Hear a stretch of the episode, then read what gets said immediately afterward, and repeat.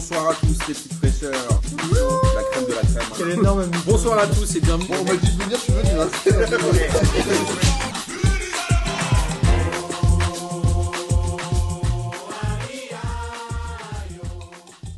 Hein. Bonsoir à tous et bienvenue pour cette 7e émission de P2J de cette magnifique saison 2021-2022. Avant de vous présenter les gens qui sont avec moi autour de ma table, puisque oui, nous avons repris les émissions en visio et ça va nous permettre de réentendre des gens que vous avez adorés l'année dernière, puisqu'il y avait des Pierrouses.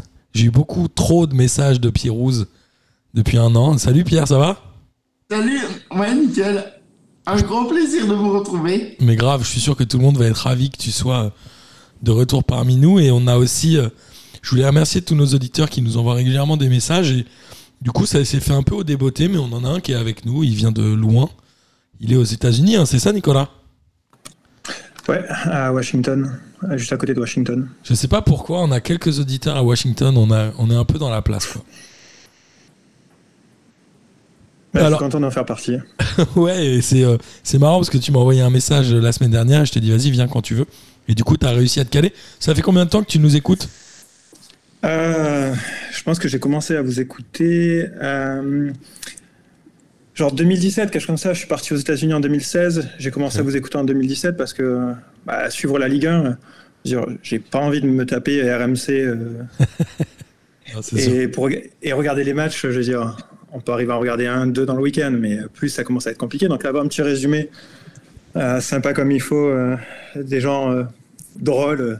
Des fois, c'est un peu malgré eux, avec certaines blagues. Ouais, on n'est pas toujours au top. Débordement des fois, mais... On n'est pas toujours au top, t'as raison. On essaie de faire attention, on a viré tous ceux qui débordaient. Non, c'est pas vrai. En tout cas, voilà, merci à toi de nous avoir envoyé un message. Et évidemment, tous les auditeurs qui nous envoient des messages, on prend le temps de répondre le plus possible et avec le temps qui nous est imparti. Mais évidemment, il est temps de parler football et il est temps de parler de Ligue des Champions puisqu'il y a eu des matchs de Coupe d'Europe cette semaine. Moi, j'ai une question, Nicolas. Est-ce que tu arrives à suivre la Ligue des Champions depuis les États-Unis ou pas du tout ? Ouais, j'ai la chance de pouvoir, de temps en temps, le mardi, le mercredi, caler le portable dans un coin de la pièce avec un petit match en fond. Et mardi, mercredi, un petit match doucement. Il y a des fois, pas de chance, je loupe toutes les actions, je vois rien. Mais, c'est un grand classique. Et sinon, Coupe du Monde, même, j'ai réussi un peu la Coupe du Monde. Trop bien. Et là, évidemment, la Ligue 1, je te pose même pas la question de savoir si les Américains la regardent, mais la Ligue des Champions, ça peut faire des émules un peu là-bas ou pas du tout ? Ouais, après... je pense que les personnes qui sont venues, qui avaient parlé, ils avaient déjà parlé un peu des États-Unis et du foot aux US. Les Américains, ils peuvent être très footix, quoi. Après, je suis dans un endroit qui est très multiculturel. J'ai beaucoup de collègues qui sont indiens, chinois, beaucoup d'Européens. Donc, en général, les gens ici, ils aiment bien les gros, ils aiment bien les City, les Liverpool, ils aiment bien la Première Ligue. Sinon, c'est le Barça, c'est le Messi. Est-ce que tu seras en train de nous dire que les Américains sont des footix ? Alors, les Américains, je pense qu'ils s'en foutent d'une façon générale. Ils n'en ont rien à taper. Ils n'en ont rien à taper du soccer. Okay. Rien à taper. C'est plutôt les expats qui regardent le foot. Et alors, et puis quelques-uns, soit c'est des expats, soit c'est des premières générations. Des migrés, les parents étaient étrangers. Ils sont venus avec l'amour du ballon rond. Exact. Et toi, t'es supporter de quel club ? Je t'ai même pas demandé. C'est si honteux que ça ? Nice. Toujours. Ok, tu viens de la région. De Nice. Donc, il n'y avait pas trop le choix au bout d'un moment. Ouais. J'ai été au stade petit. J'ai commencé à suivre Nice. Je crois qu'à l'époque, ils étaient en D2. Je les ai vus monter en D1. C'était encore le stade du Ray et tout ça ? Comment ? C'était encore le stade du Ray et tout ?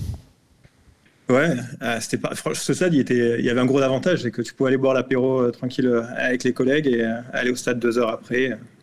Ça permettait d'éviter de se taper certains matchs. C'est vraiment un truc du sud de dire avec les collègues. Pas vrai, Pierrot ? Ouais. On boit l'apéro avec les collègues.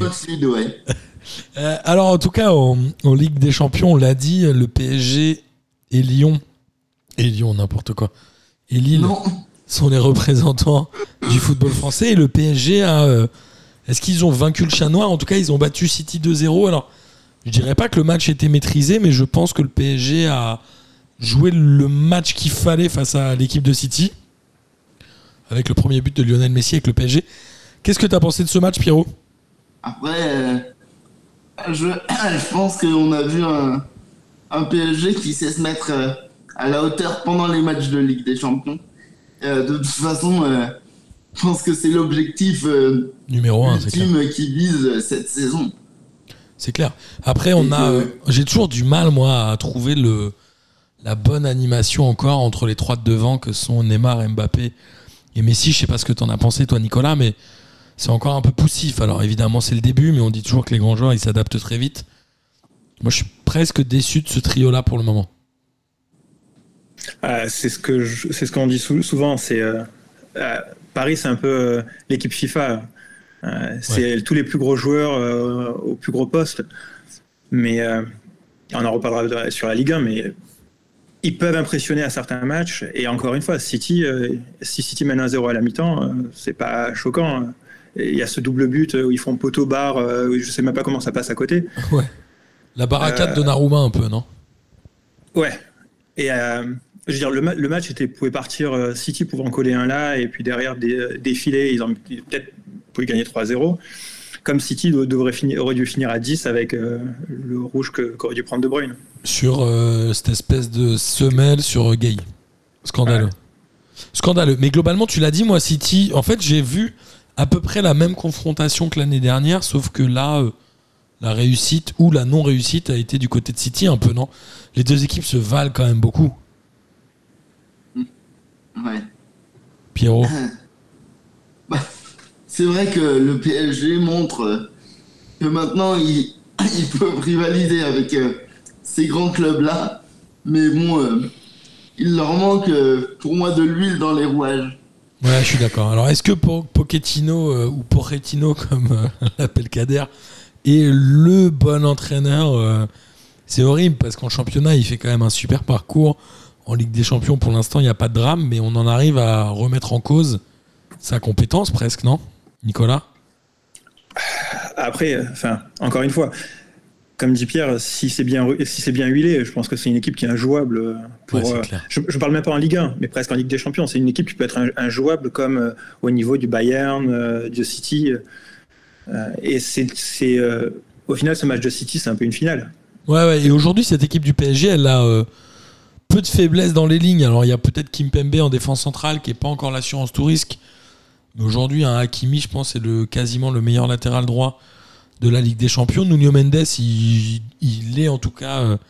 il donne envie quand tu le vois jouer. Après, ça reste à confirmer. Mais ce milieu de terrain, Gueye, Verratti, c'est quand même assez monstrueux. Il y a cette place qui est donnée à Di Maria. On en reparlera peut-être au moment du championnat où Di Maria parfois a tendance à passer à côté. Globalement... je pense qu'il a trop envie de mettre les quatre sur le terrain alors qu'il ne devrait certainement pas. Ils sont certainement obligés de le faire, quoi. Après, je pense que quand t'as des joueurs de ce niveau-là, t'as envie de tous les mettre. Et après, je pense que les égos sont aussi difficiles à gérer, en fait. Ouais, c'est clair. C'est clair. Et Di Maria, qui certainement, c'est lui le plus âgé, je pense, non ? Parmi les quatre ? Sera certainement celui qui partira peut-être cet hiver, mais c'est Mbappé qui a dit, en gros, si j'ai bien compris, il a dit, moi j'ai toujours dit que je voulais partir et j'ai proposé au PSG de partir cette année pour qu'ils gagnent de l'argent, ils n'ont pas voulu, ce qui signifie qu'en gros l'année prochaine il partira gratos, quoi. Ouais. Son départ est assez inéluctable, non ? Il n'y a pas de... Voilà, c'est clair. Mais je pense qu'il y a eu un problème de gestion quand même. Ouais, pour moi, c'est une hérésie de laisser partir un joueur de ce calibre libre, quoi qu'il en soit. Après, Nicolas, je sais pas si toi t'as un avis un peu différent sur Mbappé, notamment. Non, sans avoir un avis, je veux dire, c'est ce qu'il a toujours dit. Il voulait partir au Real. En gros, le jour où il a signé le jour où il est parti de Monaco, on savait que l'équipe dans laquelle il atterrirait, ce serait une équipe entre ça et le Real. Pour moi, le problème des quatre, c'est ni Di Maria, ni... après, j'ai du mal avec ce joueur, c'est Neymar, quoi, que je considère comme... je veux dire, il m'a fatigué tout ce qu'il a pu fatiguer pendant la Coupe du Monde en 2018. Je veux dire, quand il était au Barça, c'était le joueur qui m'insupportait. Au PSG, il m'a toujours insupporté. Je veux dire, ça peut être un des plus beaux joueurs sur certaines mi-temps. Ouais, il a fait des trucs de fou. Du plus beau, mais il est insupportable. Il fera jamais rien, jamais un replacement. Je te propose qu'on garde ce sujet pour le match de championnat parce que contre Rennes, il a été particulièrement étrange. Mais on va avancer sur la Ligue des Champions. Et Bruges, où on disait que le PSG, en faisant un but partout contre Bruges, c'était une contre-performance. Bruges a montré qu'ils avaient le niveau. Ils ont battu Leipzig à Leipzig 2-1 dans un match hyper intéressant et assez maîtrisé. Si je me dis pas de bêtises, c'est encore Nkunku qui a marqué pour Leipzig, ou je me trompe, ou je confonds avec le championnat. Mais en tout cas, Bruges a montré qu'ils n'étaient pas là pour faire de la figuration. Et finalement, ce point pris par le PSG à Bruges en devient presque une bonne performance. C'est étonnant, non ? Bon, on va voir ce que City va faire contre Bruges dans la double confrontation qui arrive. Mais cette équipe de Bruges, elle est étonnante. Il y a quelques bons joueurs quand même, non, Pierrot ? Bah, moi, quand j'ai vu le match, notamment contre le PSG, ouais, je les ai trouvés vraiment étonnants. Et en fait, je pense que ils ont conscience d'être le petit du groupe et que du coup, ça leur donne peut-être davantage de niaque, mais c'est vrai que l'équipe est impressionnante. Bah, on se dit qu'ils sont quasiment sûrs d'être en Europa League avec 4 points là. Si oui, Leipzig ne prend pas plus d'un point contre le PSG, globalement, ça va commencer à sentir mauvais pour eux. Bah, ouais, vas-y. Ils ont joué leur va-tout, et même en étant le petit, au final, ils ont pas renoncé à jouer, mais ça marche pour eux. Ouais, et c'est très bien, et il y a plein de clubs qui devraient prendre exemple sur eux. Alors, dans le groupe B, il y a le Milan AC qui a refait un peu le match qu'ils avaient fait contre Liverpool en menant au score 1-0 contre l'Atlético. Et finalement, ils ont perdu 2-1 dans un match qui a quand même, enfin, globalement, l'Atlético quand même mérite. Et dans l'autre match, c'est Liverpool qui a éclaté Porto 5-1. Donc on a quand même Liverpool avec 2 victoires et le Milan AC qui se dirige lentement vers une 4e place. Ça va être compliqué. C'était un peu le groupe de la mort quand même, celui-ci. Hein. Ouais, j'avoue. Mais il y avait des beaux matchs, des belles équipes. Et ben après, le Milan, je crois qu'ils n'avaient pas fait de Ligue des Champions depuis 7 ans, si je dis pas de bêtises, peut-être même plus. En tout cas, voilà, c'est une équipe qu'on attendait un peu meilleure que ça et qui nous déçoit. À l'inverse de Dortmund et de l'Ajax dans le groupe C qui ont tous les deux gagné leur match 2-0 pour l'Ajax contre Beşiktaş et Dortmund 1-0 contre le Sporting. Il y a une double confrontation qui arrive là entre l'Ajax et Dortmund. Les deux ont 6 points. Je crois qu'il y a assez peu de surprises sur le fait que ces deux-là vont se qualifier. Selon vous, lequel va finir premier du groupe ?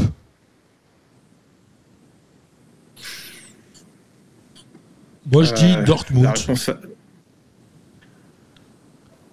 J'ai envie d'y croire. Pierre ?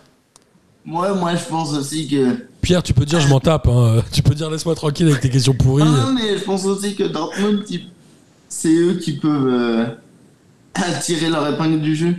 Et puis, ouais, je pense qu'ils sont assez en forme en ce moment, si je ne m'abuse. Ouais, ils sont pas mal. Ils reviennent fort en championnat. On en parlera à la fin de l'émission. Ils étaient un peu décrochés, mais là, ils commencent à revenir. Donc globalement, Dortmund monte en puissance. Après, est-ce qu'ils vont garder Haaland après l'hiver ? J'imagine que oui. La question, c'est à quel prix il partira et dans quel club à la fin de l'année prochaine, non ? Est-ce que le Real pourrait faire un doublé Haaland-Mbappé, étant donné qu'Mbappé serait a priori gratuit ? Pourrait le faire, hein ? Il m'avait semblé, moi, entendre que c'était l'objectif. Enfin, c'était plus ou moins ça qui était sous-entendu, non ? Moi, il me semble aussi. Après, il faut voir si... Bon, c'est toujours les batailles d'ego. Est-ce que tu aimerais un retour de Benzema à Lyon, du coup, Pierrot ? Ah bah, je le dis à chaque fois, mais moi, je serai en kiff total. Oui. Et puis, je pense que tous les Lyonnais attendent ça. Lui, il a envie, tu crois ? Bah, moi, je pense que... En tout cas, il a encore de très fortes attaches à Lyon. Exact. Et il n'en a pas du tout, par contre, à Tiraspol, hein, parce que le Real, dans le groupe D... C'était incroyable ce match. J'ai vu un long résumé. Cette équipe de Tiraspol, elle a quoi ? Elle a 2-3 occasions, elle met 2 buts. Non, ce but incroyable du luxembourgeois, la Thiel, qui met une frappe en pleine lucarne de malade. Elle a quoi, 88e ou un truc comme ça ? Le Real qui s'est fait cueillir chez eux 2-1. Et le Sheriff qui est, si je dis pas de bêtises, quasiment aussi assuré d'être qualifié pour à minima l'Europa League.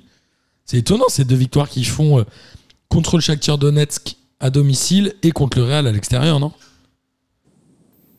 Enfin, aller bouger le Shakhtar, déjà, c'est quand même quelque chose. Ouais. Et après, enfin, de ce groupe, je voyais le Real et l'Inter sortir. Bah, l'Inter, ils avaient déjà été décevants l'année dernière, non ? En Ligue des Champions, je m'en même s'ils finissent pas quatrième. Ils sont champions. Ok, ils sont pillés, ils perdent la moitié des joueurs, ils perdent l'entraîneur, mais. Ouais, elle est décevante. Clairement, elle avait le niveau et pour battre le Shakhtar et pour faire même un résultat contre le Real, surtout un Real qui arrive à perdre contre Sheriff, quoi. Mais je veux dire, le Sheriff pour moi c'est un sparring partner presque. Sur le papier, c'est que des joueurs qui ont été refusés dans les CFA de France ou dans les trucs en national et tout. C'est assez fascinant ce club-là. Ils avaient battu qui les Glasgow Rangers ? Non, ils n'avaient pas battu les Rangers en tour préliminaire de Ligue des Champions ? Un truc comme ça ? Je sais pas du tout.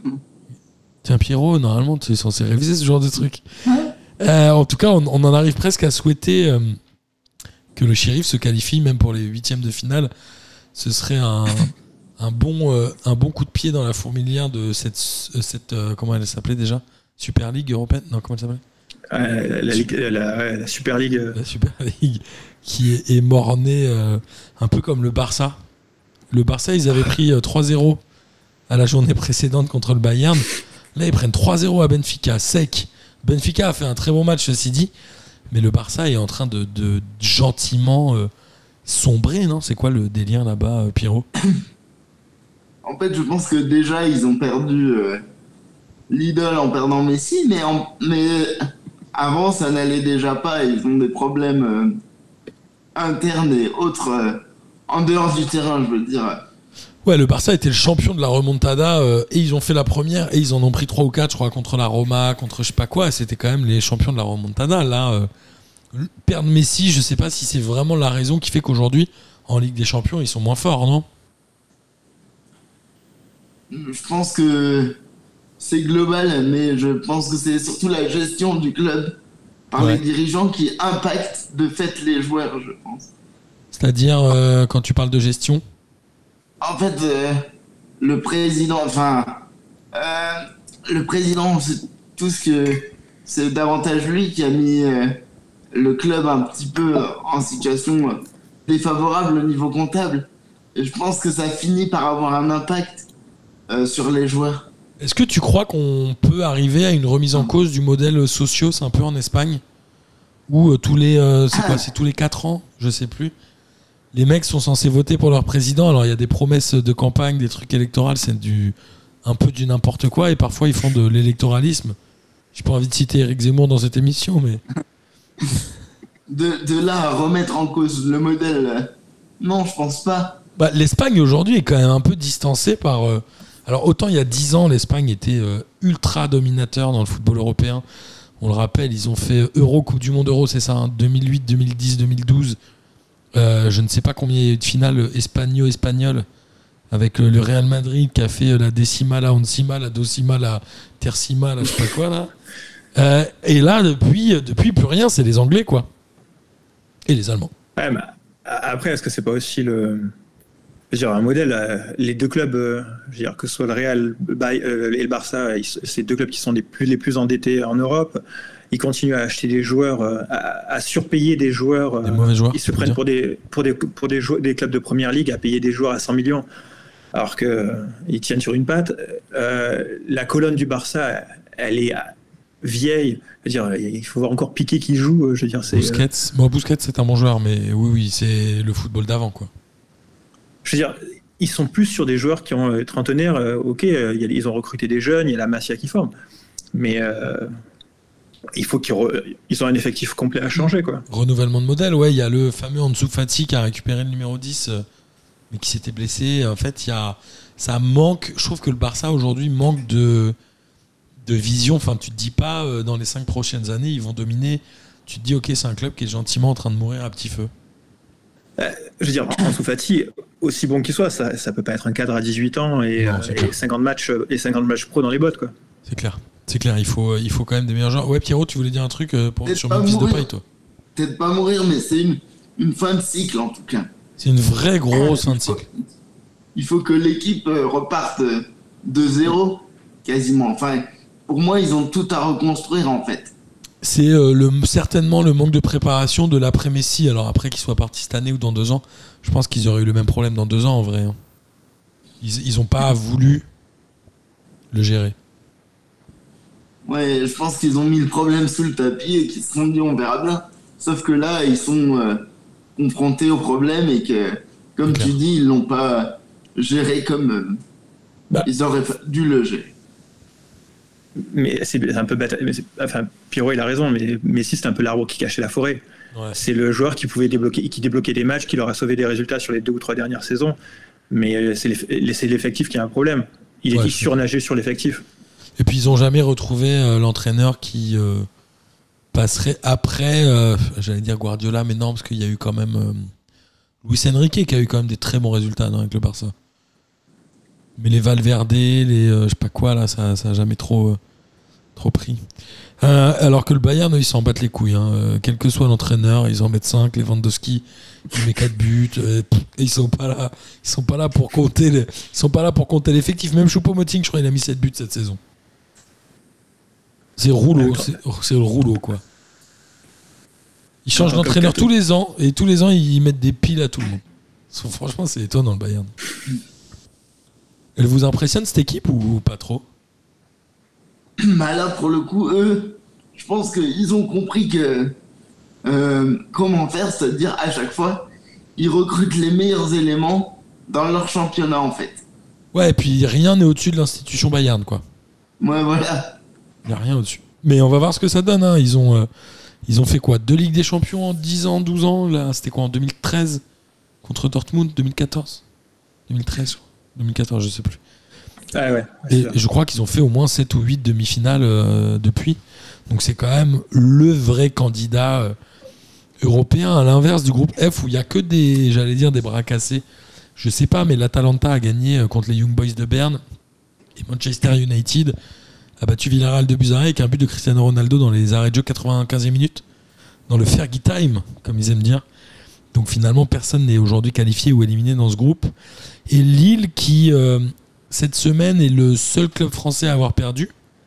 Les clubs français sont plutôt étonnants en Coupe d'Europe et c'est plutôt bon signe. Lille qui se fait un peu piéger, j'allais dire, par le manque d'expérience. Alors il y a 2 pénaux qui sont... je ne sais pas si vous avez un avis sur ces pénaux-là, mais quand tu te mets 2 pénaux dans en Ligue des Champions, c'est quand même difficile d'aller ramener un score, quoi, encore plus à l'extérieur, non ? Pierre, vas-y, t'allais dire un truc, non ? C'est sûr qu'il partait mal avec... ben voilà, c'est 2 pénaux, c'est pas évident, mais après, ça montre bien ce qu'est Lille en ce début de saison, c'est-à-dire que, quoi qu'on en dise, ils sont pas à leur place, quoique là, maintenant, ça va mieux. J'ai l'impression qu'il y a... quand même quelque chose qui commence à s'enclencher, mais ça a été long à se mettre en route. Après, ils ont un nouvel entraîneur, donc... je pense qu'il faudrait qu'ils visent l'Europa League, en fait, non ? Qu'ils se donnent comme objectif uniquement de finir 3e. Je pense que s'ils veulent aller chercher le 8e du final, ils risquent un peu de se griller, non ? Et d'y laisser des plumes. Je suis assez d'accord. Nicolas ? Ouais, mais même l'Europa League, je veux dire. Parce que le groupe, au final, il n'y a pas de gros... dans le groupe. Il n'y a personne qui s'est encore détaché, t'as raison. Il n'y a pas un Sheriff ou un Apoel Limassol ou... Ouais, c'est assez homogène. Donc tu penses qu'ils vont finir dernier, toi ? Non, ils peuvent le faire. Le problème, c'est que par exemple, Wolfsburg, ils auraient dû le gagner, ce match, déjà. Ouais. Donc ça fait, je veux dire, au final, c'est 3 points de perdus, encore 2 points de perdus contre Salzbourg, parce que Salzbourg, pour moi, ils étaient quand même au niveau de Lille et potentiellement prenables. Avec l'équipe de l'année dernière et la dynamique de l'année dernière. Salzbourg était l'équipe la plus faible du groupe, hein, presque. Presque, ouais. Donc, en effet, c'est certainement des points perdus. On va voir comment ils se réveillent dans la prochaine journée de Ligue des Champions. Et dans le groupe H, la Juve a battu Chelsea 1-0. Et le Zénith Saint-Pétersbourg a battu Malmö 4-0. Donc, tout reste ouvert, mais c'est la Juve qui est première et Chelsea aussi. On a parlé des clubs français, des Coupes d'Europe. En Europa League, moi, je suis assez content du parcours de tes amis lyonnais, Pierrot. Ils avaient battu 3-0 les Rangers à l'extérieur. Là, ils ont gagné 3-0 contre Brøndby. Ils sont seuls à 6 points dans ce groupe-là. Elle fait plaisir, cette équipe de Lyon, quand même, en Coupe d'Europe, non ? Ah, pour le coup, j'étais un des premiers à dire que le recrutement s'est fait tardivement pour moi. Ouais. Ah non, mais je suis assez content de ce que fait Peter Bosz. Ouais, il a mis un peu de temps, non, j'allais dire ça, mais c'est assez court finalement, ça a quand même marché assez vite la patte Peter Bosz. Et là, en Coupe d'Europe, en fait, on sent que c'est un entraîneur qui a l'habitude de la Coupe d'Europe, je trouve. Ouais, puis il sait comment ça marche. Il apporte vraiment quelque chose de neuf. Enfin, je trouve que il apporte un esprit de groupe, en fait. Peter Bosz, il fait quoi ? Il fait une finale de Ligue Europa, une demi-finale de Ligue des Champions. Il doit faire encore d'autres trucs, non ? Avec l'Ajax. En tout cas, voilà, c'était certainement la bonne pioche. Et pour la Coupe d'Europe, c'est cool. Et moi, j'ai hâte de voir ces Lyonnais aller plus loin dans l'aventure, un peu comme Monaco qui a fait match nul contre la Real Sociedad, qui est plutôt bien classée dans le championnat espagnol.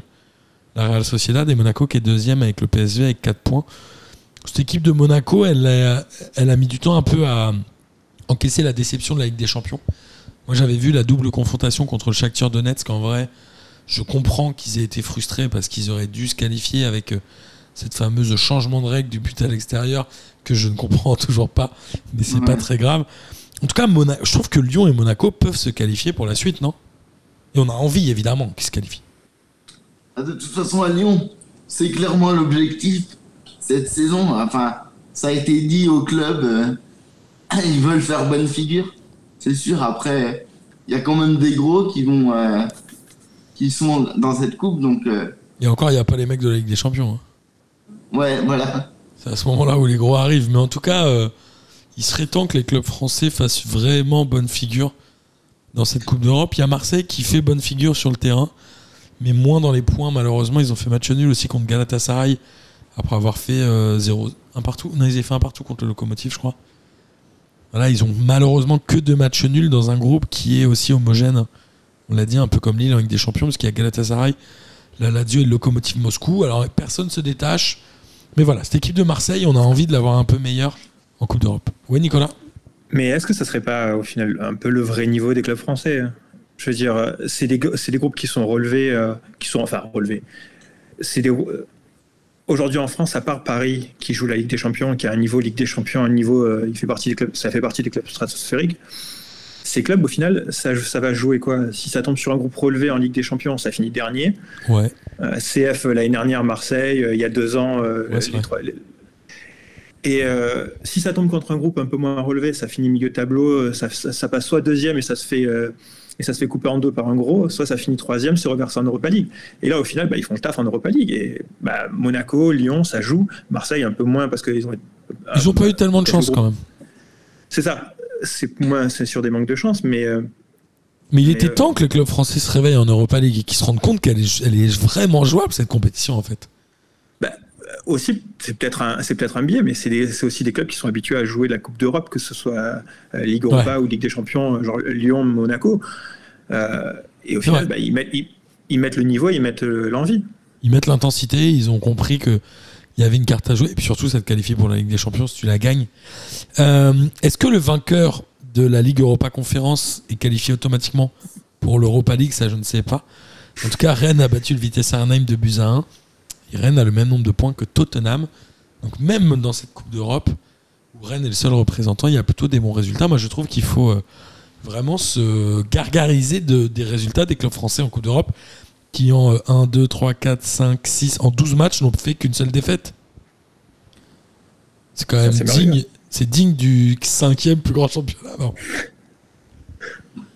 En tout cas, voilà. Moi, je trouve ça très bien, mais je trouve ça quand même moins bien que la Ligue 1. Je dois vous le dire. Pierrot, t'es d'accord avec moi quand même ?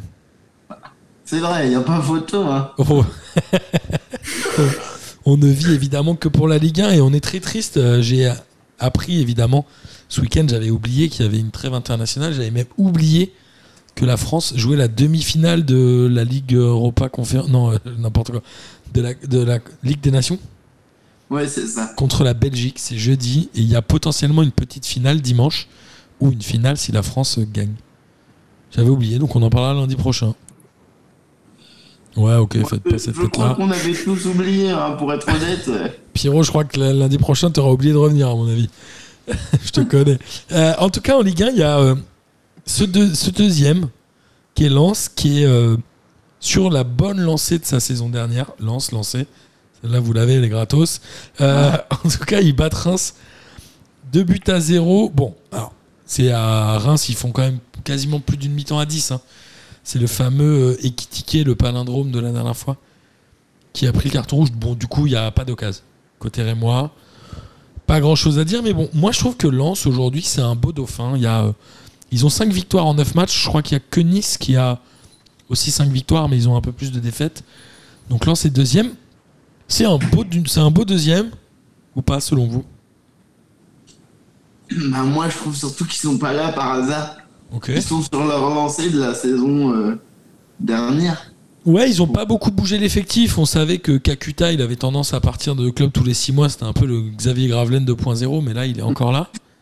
Kalimundo est revenu. Il a mis son premier doublé en Ligue 1. Il était, on le rappelle, prêté par le PSG l'année dernière. Et si je dis pas de bêtises, ils l'ont reprêté ou il est transféré. J'ai un doute. Mais en tout cas, il a mis son premier doublé. Moi, je trouve que Lens, ils ont des joueurs au milieu de terrain qui sont hyper intéressants, un entraîneur qui a l'air d'avoir une bonne philosophie, et surtout quand tu as des résultats, ça conforte dans cette philosophie. Toi, Nicolas, t'aimes bien cette équipe de Lens ? Ouais, et c'est surtout agréable de voir du jeu en Ligue 1, quoi. On n'a pas que des 0-0, des 1-0, du vieux but de raccro, ça joue. C'est marrant, mais il y a 2-3 ans, on avait vraiment cette image-là de la Ligue 1. Nous, on a lancé P2J, je pense qu'on commentait 8 buts par journée de championnat. Aujourd'hui, il y a des promus qui sont montés. Il y a eu Brest, il y a eu Lorient, il y a Clermont. Eu évidemment Lens. Il y a Clermont cette année où ça commence à jouer au foot et c'est cool. Et on est ravis de voir ça. Et Lens, je pense que ça fait plaisir à Jean Floch qu'on embrasse. Oui, Nico ? Ouais, et je veux dire, arrêtez avec cette doctrine de se mettre à 10 derrière et d'attendre. Avec un peu de chance, on peut avoir un contre à la 88e. Au final... Oui, mais si on l'a à la 88e, on va pas le jouer à fond. Parce que si on se refait contrer, il faut quand même qu'on soit à 9 derrière. C'était un peu la philosophie d'il y a quelques années. Ah, mais... bah c'est, je veux dire, tristement, c'était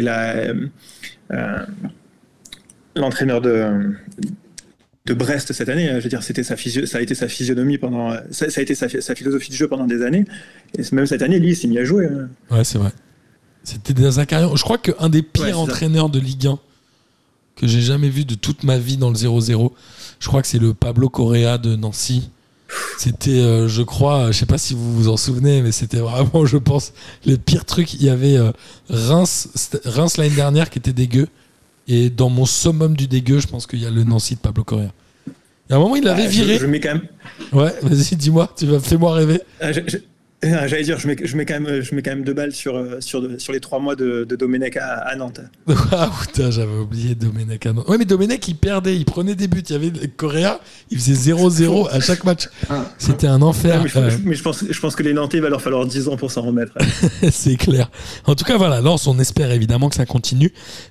Après, on a 2 équipes qui font un jeu quand même offensif des 2 côtés. C'est Montpellier et Strasbourg, qui, j'allais dire, font un match nul logique, mais c'était un bon match animé. Ils ont un peu tous les 2 manqué de réussite. Pour moi, c'est 2 équipes qui sont un peu similaires, à la fois dans la manière d'appréhender le jeu, dans sa construction avec les jeunes, les moins jeunes, etc. Je trouve que c'est 2 équipes qui sont intéressantes, mais qui, cette année, ne sont pas encore payées. Ils sont 12e et 13e. Est-ce que vous pensez que ces 2 équipes peuvent finir en première moitié de tableau ? Et est-ce qu'il faut le souhaiter, d'ailleurs ? Moi, je pense que... Alors, pour Strasbourg, je sais pas, mais... Montpellier, oui. Tu penses qu'ils vont ? Alors, Montpellier, c'est Dalloglio, qui vient de Brest. On le rappelle, il y avait eu un échange avec Derzakarian, et c'est Guy Stéphane. Putain, à chaque fois, je dis Guy Stéphane. C'est Julien Stéphane, qui est entraîneur de Strasbourg. Moi, je pense que ces 2 équipes, il faut souhaiter qu'elles montent dans la première moitié de tableau, parce que je les trouve intelligentes. Il y a un Strasbourg-Saint-Etienne le 15 octobre, puisque la prochaine journée, on l'a dit, aura lieu le 15 octobre, où a priori Strasbourg devrait gagner. Il y a un Montpellier-Lens où là, il risque d'y avoir des cartons. Je sais pas s'il y aura des buts, mais il y aura des cartons. J'en reste quasiment persuadé. Mais voilà, ces deux équipes, elles sont sympas à regarder. Un peu comme Nice. Nice qui a battu Brest 2-1. Alors, ils ont énormément d'occasions, hein, les Niçois. Nicolas, toi qui es supporter niçois, ils ont 9 tirs cadrés, je crois. Ouais, enfin, s'il y a 5-0 à la fin du match, sans être méchant envers les Brestois, c'est pareil. Ouais, je suis d'accord. Mais là, les buts sont venus de la défense, étrangement. Les attaquants n'ont pas marqué. Ouais, mais entre Stanks, Delors et Guiri, ils ont mangé la feuille de match 3 fois. Normalement, c'est un match que... à la Niçoise, c'est un match qu'on perd, normalement. Si on perd 1-0 sur le but d'Honora, normalement, c'est un match qu'on perd 1-0. Cette année, on arrive à... Les défenseurs... Ouais, c'était un sens unique, c'était une attaque défense quoi. C'était complètement une attaque défense. Alors est-ce qu'ils ont vraiment transpiré avec le but d'Honora à la 92e ? Je pense que non, mais globalement cette équipe niçoise, elle est bien construite et elle est armée pour finir haut cette année. Il y a quand même des sacrés bons joueurs hein. Et Delors est un peu la cerise sur le gâteau devant. C'est qui les meilleurs joueurs pour toi, Nicolas ? Il y a quand même les 5 offensifs qui sont pas mal, mais pour moi il y a Lemina aussi qui stabilise énormément le milieu de terrain et ça en avait besoin. C'est qui pardon ? Lemina. Ouais. Qui est arrivé de Tottenham ? Non de. Il était pas West Ham ? Il a fait la Juve. Non, pas West Ham. La Juve, Fulham. Peut-être Fulham. Fulham, c'est ça. Mais ouais, c'est un sacré joueur Lemina. Bah, c'est le joueur qui, je veux dire, qui fait un taf au milieu de terrain, qui gratte des ballons, qui redistribue, c'est propre, c'est efficace et ça passe par lui. Tu penses qu'ils peuvent jouer le podium ? Moi, j'ai envie de dire oui, mais... Alors, ouais, c'est sûr, j'ai envie de croire qu'ils peuvent jouer le podium et aller embêter les gros. Après... Tu crois pas qu'ils font partie des gros, cette année ? Avec l'entraîneur, les recrues ? Ils font partie des gros. L'équipe est peut-être un peu jeune, et je vois bien Lens rester dans les 3 premiers jusqu'à la trêve, peut-être un peu péricliter et rester dans les 5 premiers, peut-être gratter une place en Conference League, et Nice faire la même chose devant, peut-être aller essayer de gratter une 3e place. Mais, d'accord, tu penses que Nice va un peu fatiguer en fin de saison et perdre des points ? Le problème, c'est que si Lyon commence à se mettre en route, Monaco se met en route, faut voir comment ça se passe aussi en jouant les matchs directs de Nice contre les autres équipes, mais ça peut être...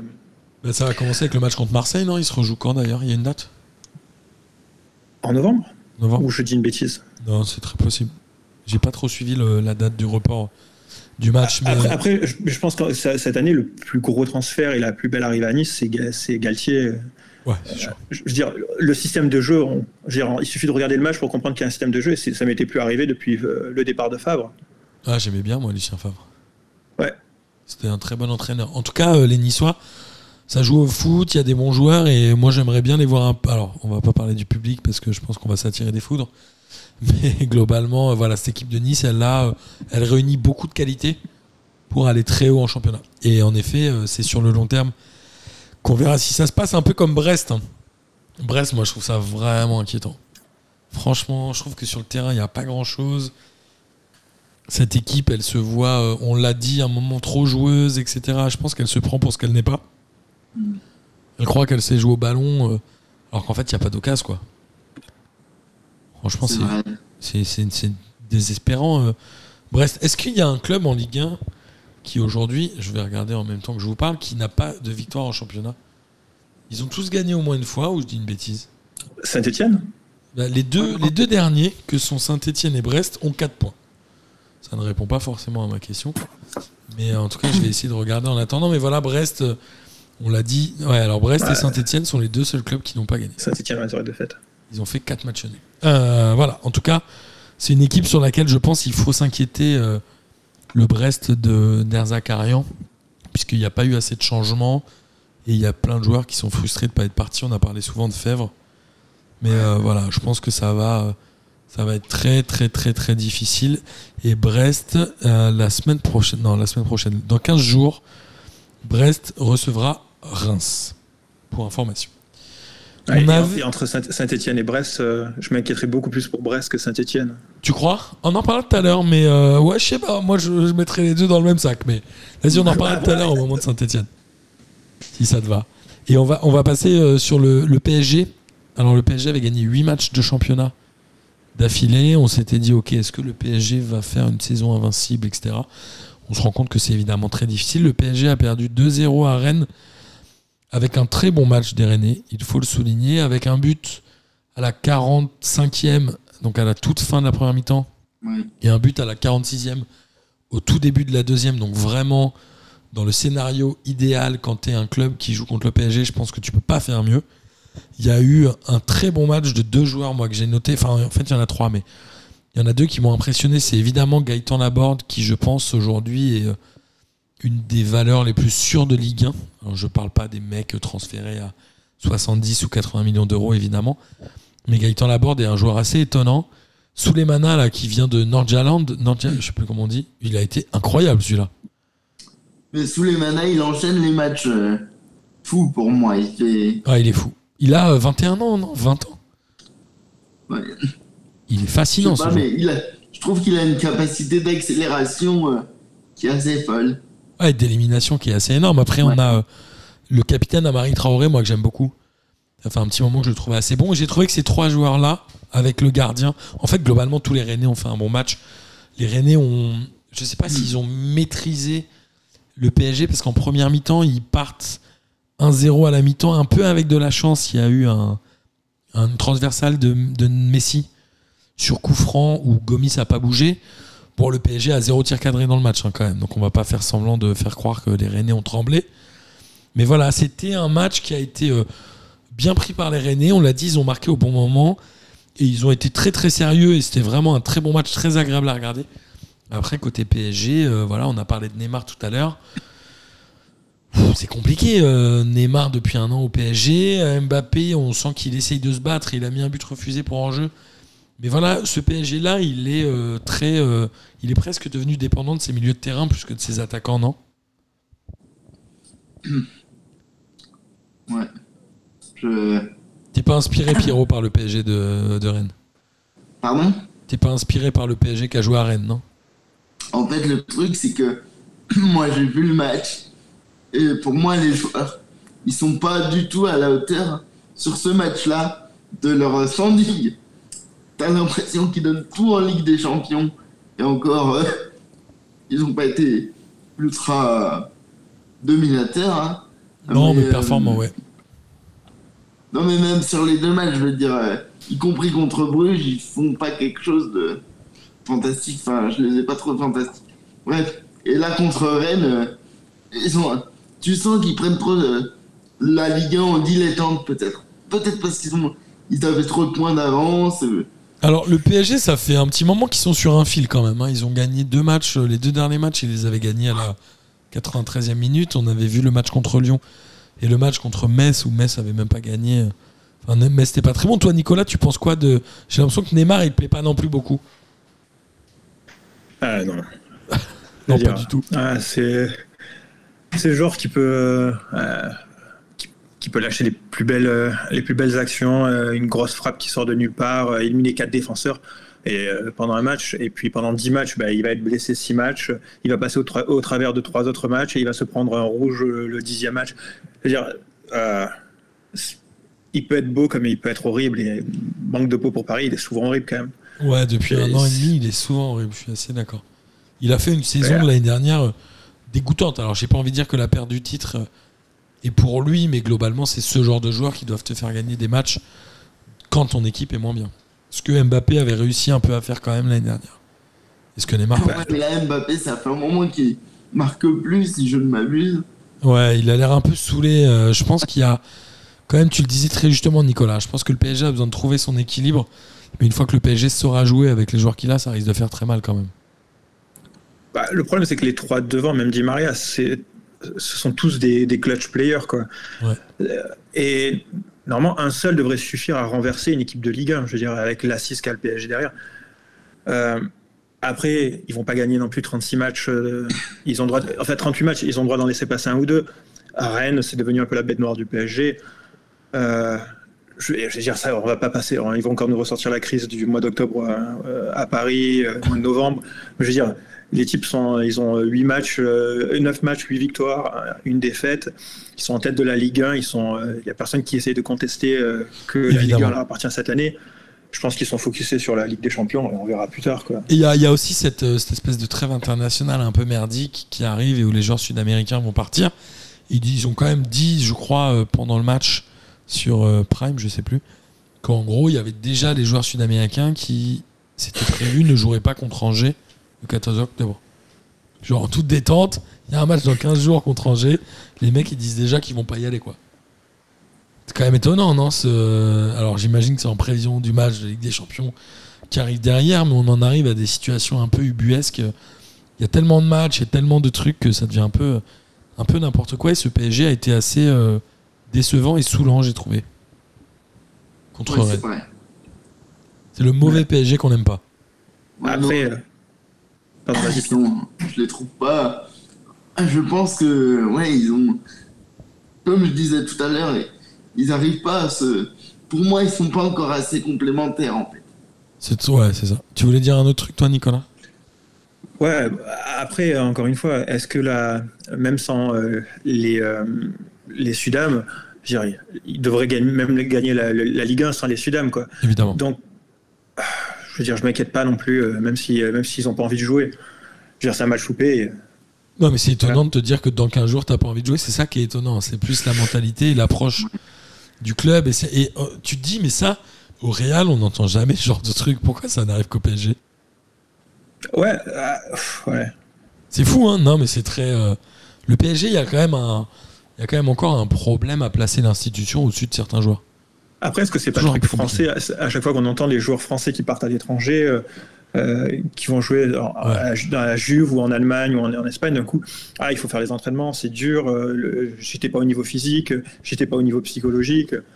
Est-ce que c'est pas la Ligue 1 qui a besoin justement d'un coup de pied aux fesses, et l'arrivée d'entraîneurs étrangers comme Peter Bosz à Lyon change pas les choses?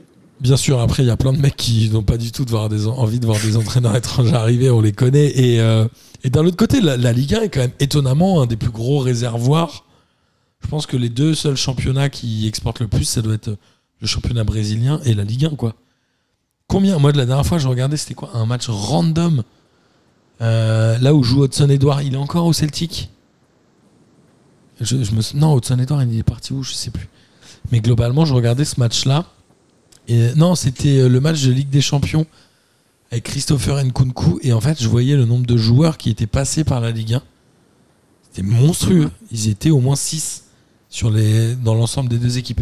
Et la Ligue 1, il ne faut pas le minimiser, est certainement un championnat de passage, mais certainement le meilleur championnat de passage, en tout cas en Europe. On va avancer dans cette journée de Ligue 1, et c'est Nantes qui bat 3-2 buts à 0. Alors 3 qui n'a pas forcément démérité, comme depuis le début de saison, j'ai envie de dire, mais qui manque d'expérience face à un Nantes qui est ultra efficace. Je ne sais pas ce qui leur arrive. Il y a Blas qui commence à devenir le vrai joueur qu'on attendait de lui. Parce qu'on le rappelle, il était sélectionné avec les espoirs, etc. C'était quand même un super joueur. Camboire qui devient un entraîneur qui marque des buts. Et Nantes, étonnamment, qui arrive en première moitié de tableau, en toute détente, à la 9e place. Pendant que 3 galères un peu, avec Battles qui joue aussi un peu au foot. Cette équipe de 3, elle n'est pas dégueu. Moi, j'aime bien ce que fait 3 depuis le début de saison. Mais bon, il faut faire attention, il va falloir prendre des points, au moins dans les confrontations directes. On en parlait la semaine dernière, ils ont eu quelques matchs difficiles, je crois qu'ils ont eu un calendrier où ils ont joué pas mal de gros. Quand il y a les confrontations directes qui vont arriver, il va falloir prendre les points. Ça joue quand même vachement, je trouve, l'ordre de démarrage. Parce que tu démarres avec Paris-Lyon-Marseille, tu prends 3 défaites, ça te met un coup derrière la calebasse, comme on dit, et t'as du mal à aller récupérer les points. Et Nantes, écoute, on va suivre, hein. En tout cas ce que ça donne en cette saison, parce que c'est pas le même Nantes que l'année dernière, et ils vont à Bordeaux le 15 octobre. Ouais. Match confrontation directe. Hein. Nantes-Bordeaux, ça va être confrontation directe, mais le Monaco-Bordeaux, c'était pas du tout une confrontation directe. La preuve, Bordeaux, ils en ont ramassé 3 dans la musette. En gros, ils ont fait quand même un peu illusion les derniers matchs. Bordeaux, ils ont essayé de gratter, ils ont réussi à gratter 2-3 points dans les dernières minutes avec Wang, etc. Bon, là, il n'y a pas eu tellement de matchs. Monaco est quand même vraiment 1 ou 2 crans au-dessus, non ? Et on a Monaco qui revient avec un gros Tchouaméni. C'est le joueur qui a survolé après sa sélection en équipe de France. En tout cas, ça lui a donné une stature supplémentaire. Je crois qu'il met un but, une passe D, hein, encore. et ils se mettent à l'affût sur le podium. Voilà, Monaco sera un candidat sur le podium, n'est-ce pas Nicolas, pour nos amis niçois, il va falloir se méfier de Monaco. Et on a hâte de les voir un peu remonter, parce que Monaco est une équipe historique. C'est notre ami Olivier, fan de Monaco, Olivier du T-shirt foot qu'on embrasse évidemment, qui ne dira pas le contraire. Il y a un Lyon-Monaco, prochaine journée de championnat. Pierre, tu penses qu'il y a un risque pour les Lyonnais? Monaco est quand même toujours bon, non? Moi je pense qu'on est sur une bonne dynamique là, et contrairement à la saison dernière où j'étais pas le premier à être confiant en ce qui concerne Lyon, là je me sens plus en sécurité, on va dire. Okay. Donc j'aborde ce match avec plus de sérénité. Enfin, là, on en reparlera au moment du derby, va.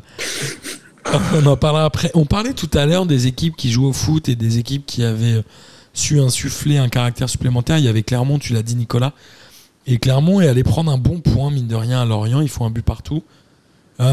C'est même un très bon point, j'ai envie de dire, parce que Lorient est clairement un candidat ou un concurrent direct, en tout cas de Clermont, qui fait une bonne première mi-temps. Alors à un moment, on se dit, est-ce qu'ils auraient dû avoir des regrets? Est-ce qu'ils auraient dû gagner ce match-là?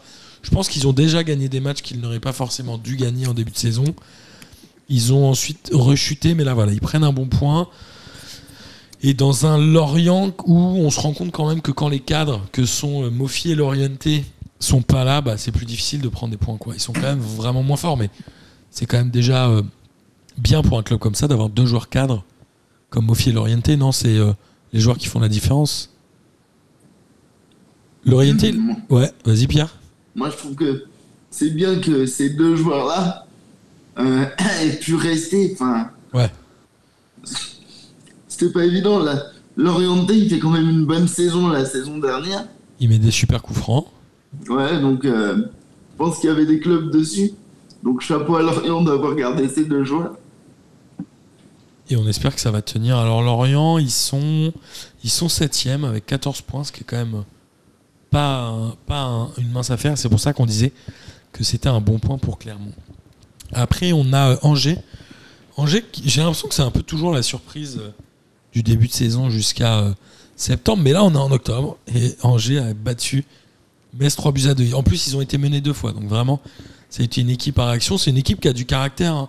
Mais les joueurs comme Fulgini, Bouffal, Mohamed Ali Chaud, Traoré en défense, Mangani au milieu de terrain, ce genre de joueurs, c'est quand même des joueurs qui ont un peu la niaque. Je trouve que cette équipe d'Angers, elle a envie d'y aller. Non ? Ouais, et puis ça joue quand même. Et ça joue. Et ça marque en plus, donc ça te donne envie de continuer à jouer. C'est ça qui est intéressant avec cette équipe-là. Et l'entraîneur, c'est Pélissier. Non, qu'est-ce que je dis? Non, Pélissier, il est à Lorient. C'est qui l'entraîneur d'Angers? J'ai un affreux doute. Je vois que tu cherches, Nicolas. Je peux temporiser pendant que tu tapes sur ton clavier. Batic, là. Ah oui. C'est Gérald Batic, là. Exact. Et Metz, eux, ils ont été archi efficaces. 2 buts, 2 tirs cadrés.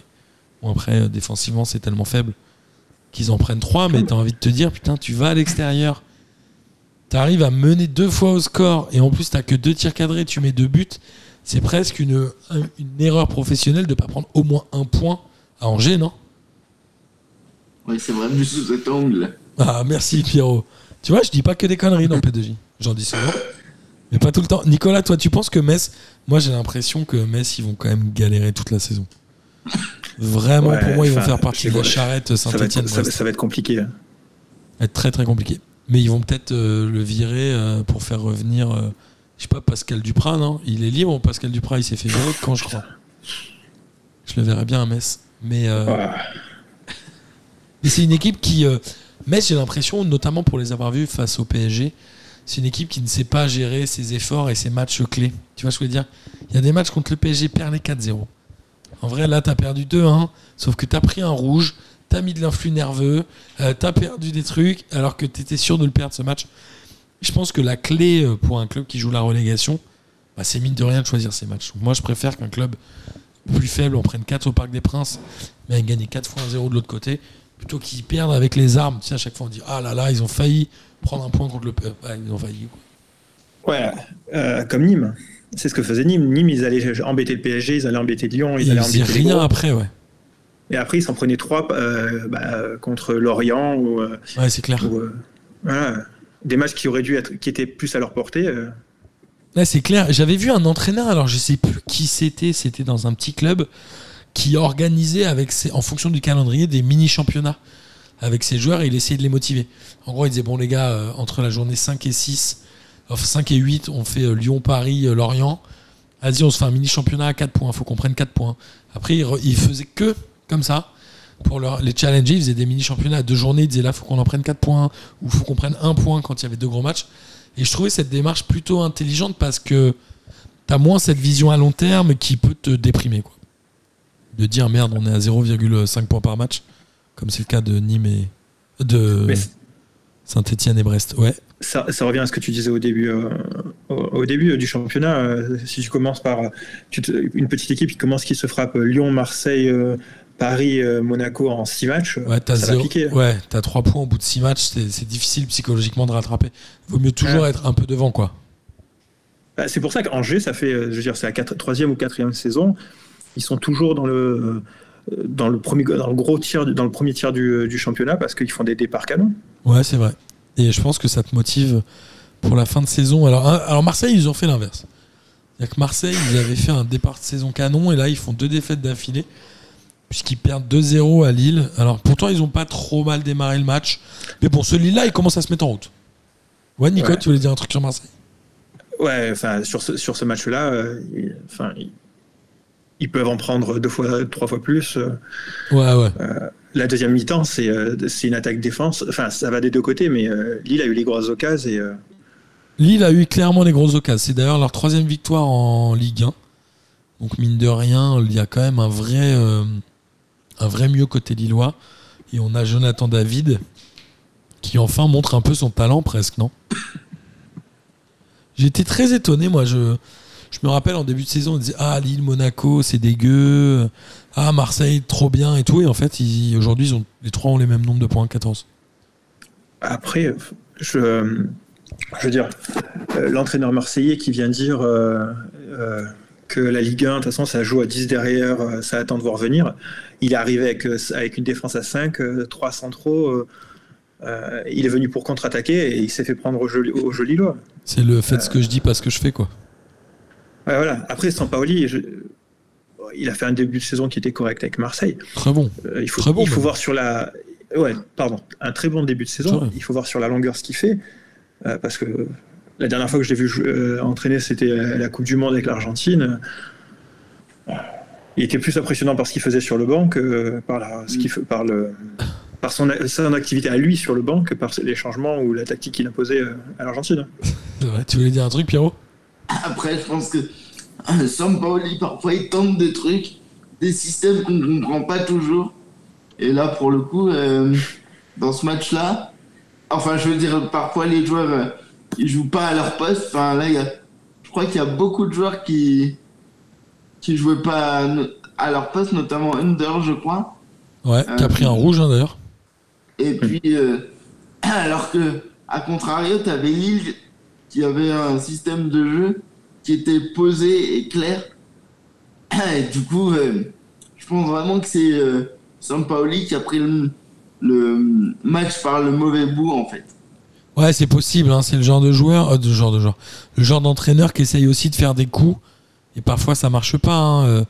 Un peu à la Guardiola. Guardiola est évidemment un super entraîneur, mais parfois, il tente des trucs et on se rend compte que ça marche pas. Après... cette équipe de Lille, elle est, j'allais dire, enfin portée par un attaquant qui est Jonathan David. Yılmaz, il a un peu plus de difficultés, mais Jonathan David, est-ce que ça peut devenir le nouveau Victor Osimhen ? Est-ce qu'il peut partir pour cher à la fin d'été prochain ? Il a que 21 ans. Hein. Ouais, et puis il a le côté, il est canadien. Alors, c'est le genre de truc en Angleterre, ça peut bien passer. Hein. Ouais, et puis il s'exprime vachement bien. Il a l'air plutôt intelligent et en dehors du terrain et sur le terrain. Franchement, cette équipe de Lille, elle est plutôt rassurante. Moi, je suis rassuré par cette équipe-là. Après 9 journées, je ne l'étais pas forcément après 3-4. Mais là, voilà, elle commence à se remettre dans le sens du chemin. Ouais. Après, sur ce match, moi, c'est Onana qui m'a impressionné. Le milieu de terrain qui joue à côté de Benjamin André. Ouais. Ah, il fait... J'ai réussi à avoir des morceaux du match, il était impressionnant. Hein. Et par contre, celui qui m'a au final quand même assez déçu, c'est Yılmaz, que je trouve fatigué. Moi, je trouve. Il était cramé à la 60e, il était déjà cramé, il ne mettait plus un pied devant l'autre. Et il y a deux ou trois caviars qui lui tombent dans les pieds, qui doivent finir au fond. Et avec la réussite de Lille l'année dernière, je veux dire, il est collé au fond. Là, cette année, c'est impossible. Il ne met plus un pied devant l'autre à la 60e. Ouais. Je ne sais même pas pourquoi le père Gourvenec il l'a laissé sur le terrain. Il était aussi longtemps du moins. Je ne suis pas sûr qu'il ait autant de bancs pour l'attaque, non ? Il y avait Selig, dans tous les cas, sur le banc, non ? Alors je crois qu'il n'était pas sur ce match-là, mais Selic il est plutôt lié, ouais, non, je crois qu'il n'était pas sur ce match-là. Selic il joue arrière droit, pardon. Autant pour moi. Qu'est-ce que je raconte moi, Selic celui. Comment il s'appelle ? Yazici. Non, je crois que Yazici n'était pas sur le terrain. Il a remplacé. Je suis en train de regarder. Yılmaz est remplacé par Yazici à la 88e. Exact. Un peu trop tard. Mais voilà, bon, après je pense que pour Lille, l'essentiel, c'était de continuer à se relancer, de prendre les 3 points. C'est contre Marseille. C'était le match à 6 points, ils ont recollé à l'OM. Ouais, Pierrot ? Ça fait cliché ce que je veux dire, mais il faut pas oublier l'âge de Yılmaz, hein, il est pas tout jeune non plus. C'est-à-dire, il a quel âge ? Parce qu'il doit avoir je crois qu'il a 35, 36, non. Il est plus jeune que moi, mon pote. Mais... Respecte-moi un peu, Pierrot. Oui, mais... C'est pas sur un terrain, si je peux me permettre. Et heureusement. Je pense que ça vaut mieux pour tout le monde. Un peu comme les Lyonnais. Tiens, les Lyonnais, Pierrot. Qu'est-ce qui s'est passé ? Les Lyonnais, ils vont à Saint-Symphorien. Saint-Symphorien, n'importe quoi. À Geoffroy Guichard. Ouais, Saint-Symphorien, c'est un mess. Ils vont à Geoffroy Guichard. Ils font un partout, mais ils mettent Paqueta en pointe. Parce qu'on n'a pas d'attaquant. Ils étaient tous blessés, les Dembélé... Toko et Kambi aussi ? Non, mais... il était sur le côté, je crois, Ekambi. Mais il valait pas mieux mettre quand même Ekambi en pointe plutôt que Paqueta, franchement ? Moi, je trouve aussi, surtout que Paqueta, du coup, si tu le mets en pointe, tu perds tout le rayonnement qu'il a au cœur du jeu. Il est quand même exceptionnel quand il joue derrière l'attaquant, pour moi. Ouais, je suis d'accord. Moi, j'ai pas compris ce move parce que t'as les Shaqiri et Toko et Kambi. Franchement, tu me feras pas croire qu'ils peuvent pas jouer en attaque, mais voilà. Après, c'est un peu la nouvelle mode de mettre des milieux de terrain attaquants de pointe, et on se rend compte que ça marche jamais. En tout cas, les Lyonnais, non, mais c'est vrai. Et, le fameux faux neuf. Ouais, c'est insupportable, ça me rend ouf. Et Lopez a pris son premier rouge en carrière. Ouais, mais moi, j'en peux plus de.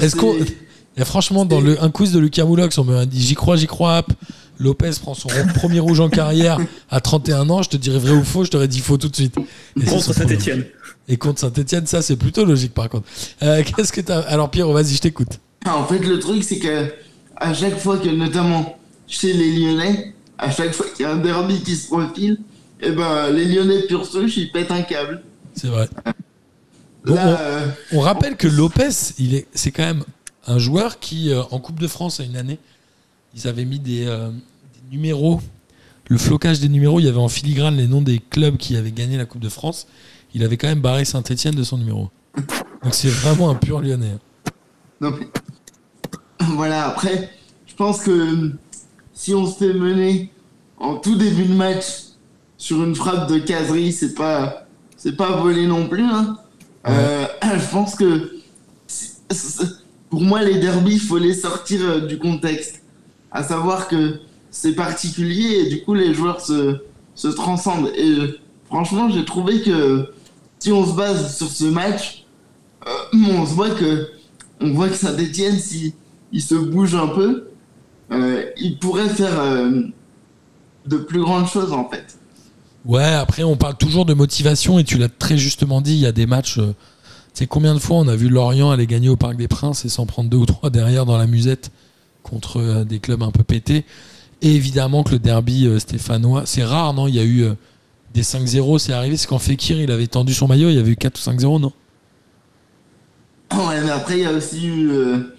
il y a toujours des faits de match, en fait, dans ces derbys. C'est normal. Ouais, c'est pour ça que c'est des derbys. Mais voilà, Saint-Etienne, ils n'ont pas démérité, mais en même temps, heureusement qu'ils ont eu le péno en fin de match. Non, mais moi, je sentais que ils allaient revenir. Enfin, après, c'est facile à dire quand t'es réduit à 10, c'est sûr. Mais bon, pour moi, c'est... on n'aurait pas dû être réduit à 10, c'est une erreur bête. Ouais. C'est quoi? C'est un ballon qui arrive, il le prend de la main en dehors de sa surface, hein, c'est ça? Ouais, en plus, il a le culot de dire que enfin, il se l'est pris dans le visage, alors que c'est lui qui, avec la main, se la met dans le visage. Donc, ça, c'est la base. Tu sais, quand tu fais faute, c'est toi qui as le plus mal que l'autre, pour pas avoir le cas. Je comprends pas pourquoi tu fais une telle sortie à ce moment-là du match. À mon avis, il la fait jamais si c'est pas un derby, en fait. Ouais, c'est possible. Ou si c'est pas Mbappé.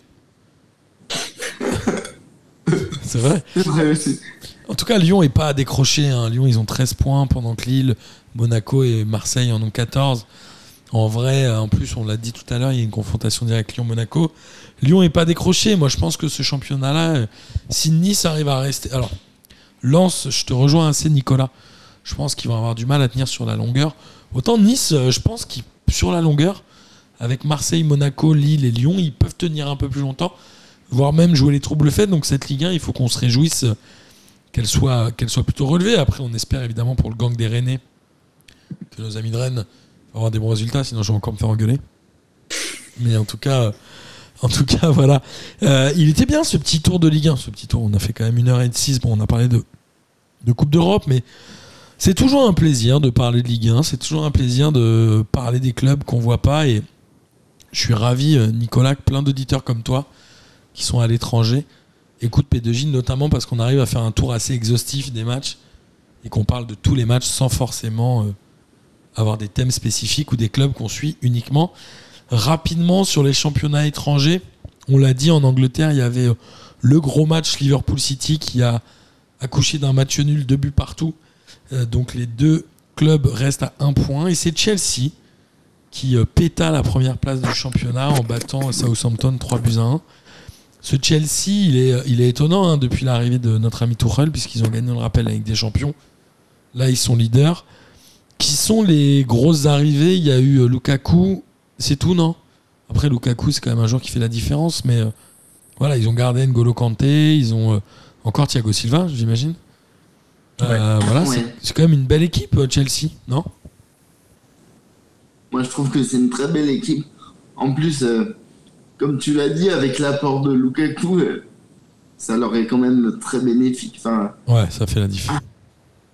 Ça fait la diff. Comme Manu, hein, avec l'arrivée de Cristiano Ronaldo. Alors, ils ont certes fait match nul contre Everton, mais ils restent quand même à l'affût. Ils sont qu'à 2 points du leader Chelsea. Il n'y a pas d'urgence, en tout cas ce championnat anglais, il est un peu comme le championnat de Ligue 1 disputé. Alors le championnat de Ligue 1 ne sera peut-être pas disputé pour le titre, mais en tout cas pour les accessites.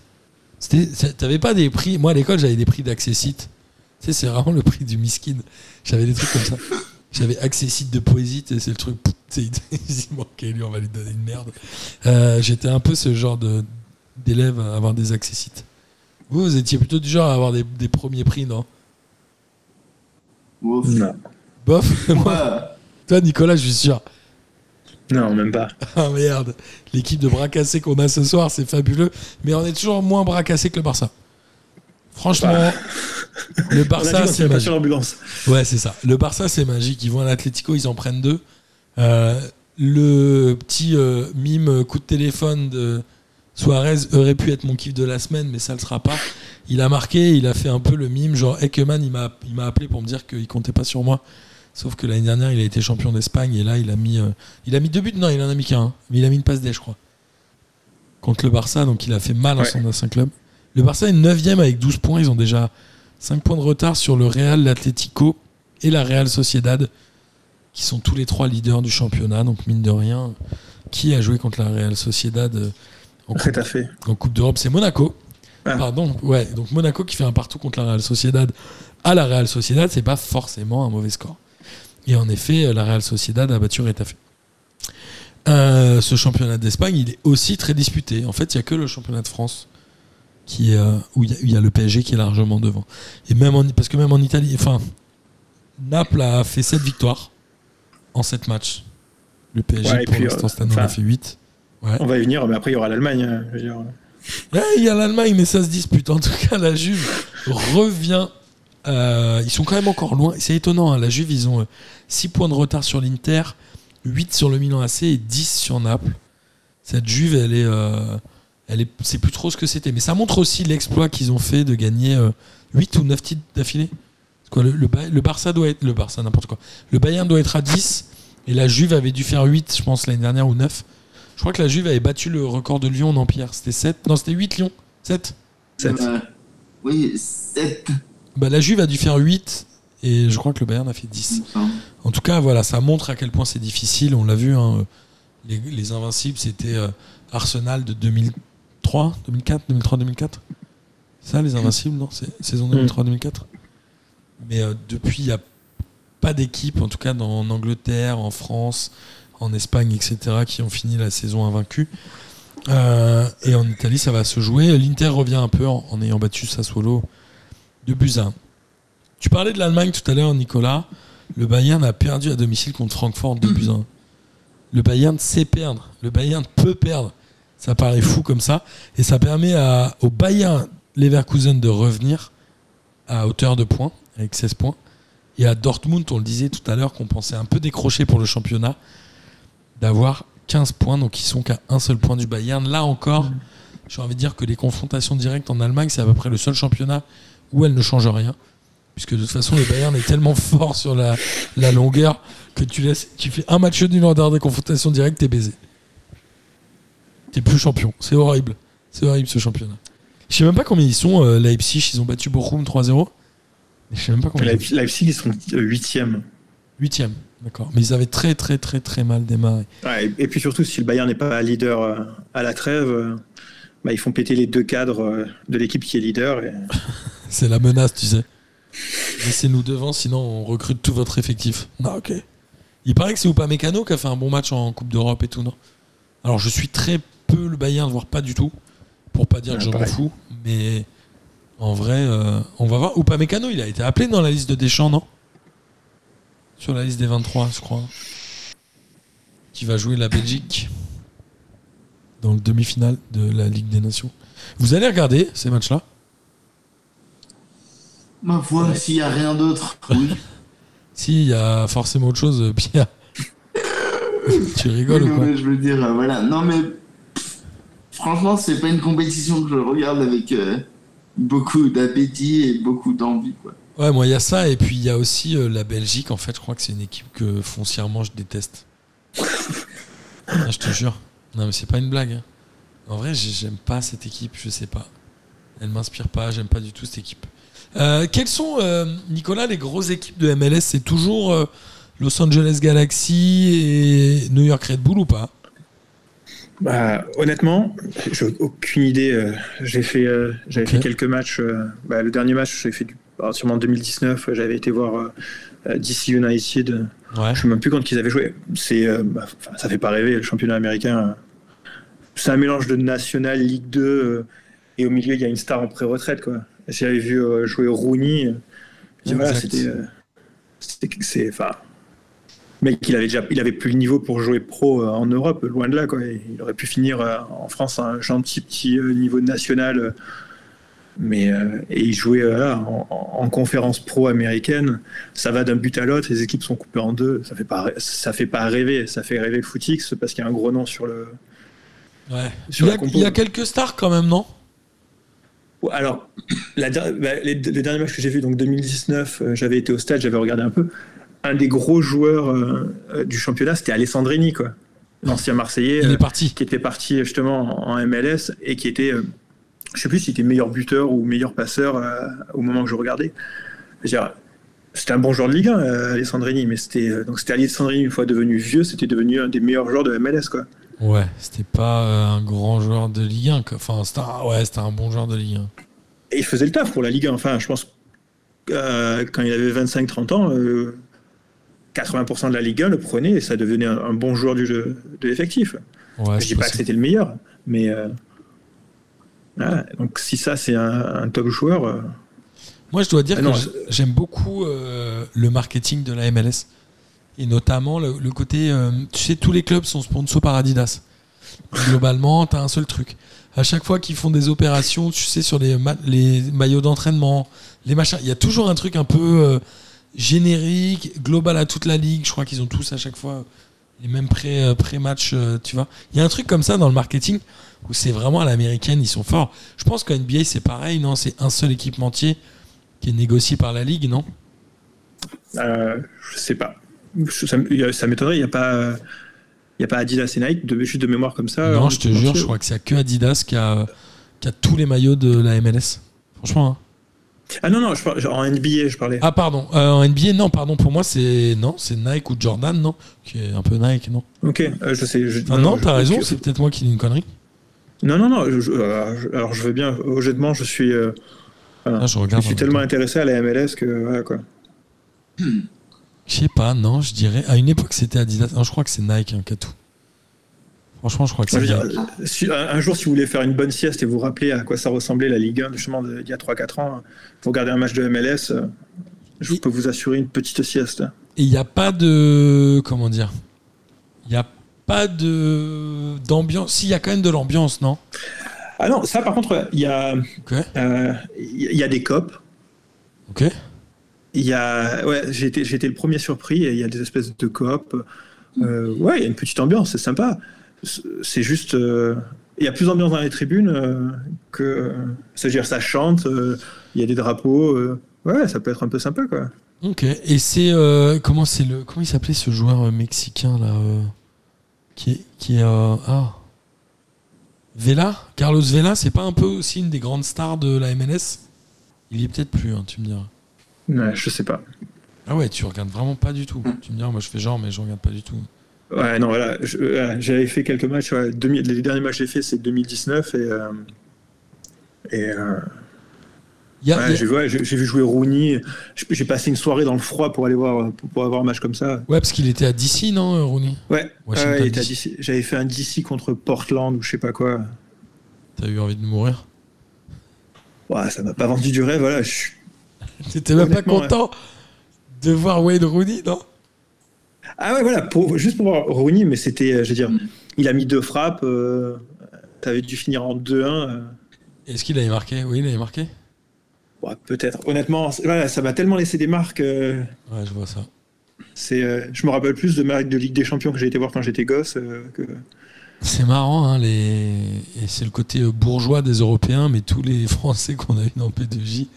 et qui sont allés voir des matchs de MLS, ils ont dit non, on a arrêté de les regarder, quoi.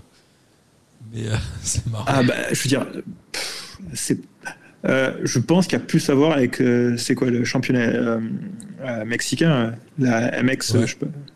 Ouais, j'ai pas le nom. La Liga Max ou je sais pas comment elle s'appelle. C'est la Liga des Rignac. Non, par contre, je pense que le football féminin, ça vaut le coup. Ah bah. Ah, aux États-Unis, ouais, ils ont quand même beaucoup investi. De toute façon, c'est les États-Unis. Ils ont gagné quoi ? 4 Coupes du Monde, non ? 3 Coupes du Monde ? C'est les records women du nombre de victoires. Écoutez, c'était cool de faire cette émission avec vous. Ça m'a fait plaisir. Pierrot, c'est toujours un plaisir de t'avoir, évidemment, dans P2J. Mais carrément. Et on sait que c'est aussi un plaisir pour nos auditeurs. Nicolas, merci beaucoup. C'était un grand kiff aussi de t'avoir invité et que tu sois venu au Débeauté. Amis auditrices, auditeurs, j'espère évidemment que vous avez pris autant de plaisir à écouter cette émission que nous en avons pris à la faire tous les trois. Et il est temps de terminer par le traditionnel kiff de la semaine. Et Pierre, si ça te va, je propose qu'on laisse démarrer Nicolas, notre invité. Ouais. Allez. T'as vu, tu fais partie des meubles maintenant, Pierrot. Le kiff, c'était d'être avec vous pour l'émission. C'était vraiment génial. Tant mieux, super, nous aussi. Et j'avais vu passer un truc de Klopp qui incitait les joueurs anglais à continuer à se vacciner. Il disait que Liverpool était l'ensemble du staff et de l'équipe était vacciné à Liverpool et il demandait aux joueurs à faire la même chose. Je trouve que c'était plutôt cool dans l'ambiance actuelle où c'est un peu plus compliqué en Europe pour motiver les gens et d'entendre des gens comme ça parler à un entraîneur comme lui parler et prendre position sur un sujet comme ça. Je trouve que c'était pas mal. Donc, c'était mon kiff de la semaine. Je suis d'accord, Klopp, c'est un mec qui a toujours... Tu sais, t'es jamais déçu par Jürgen Klopp. Tu dis toujours, ah ouais, j'aime bien ce qu'il vient de dire. Ah, j'aime bien comment il est. C'est ce petit côté-là. C'est un peu comme Pierre, quand il prend la parole dans P2J, tu dis, ah, j'aime bien Pierre. Alors, c'est quoi ton kiff, toi, Pierrot ?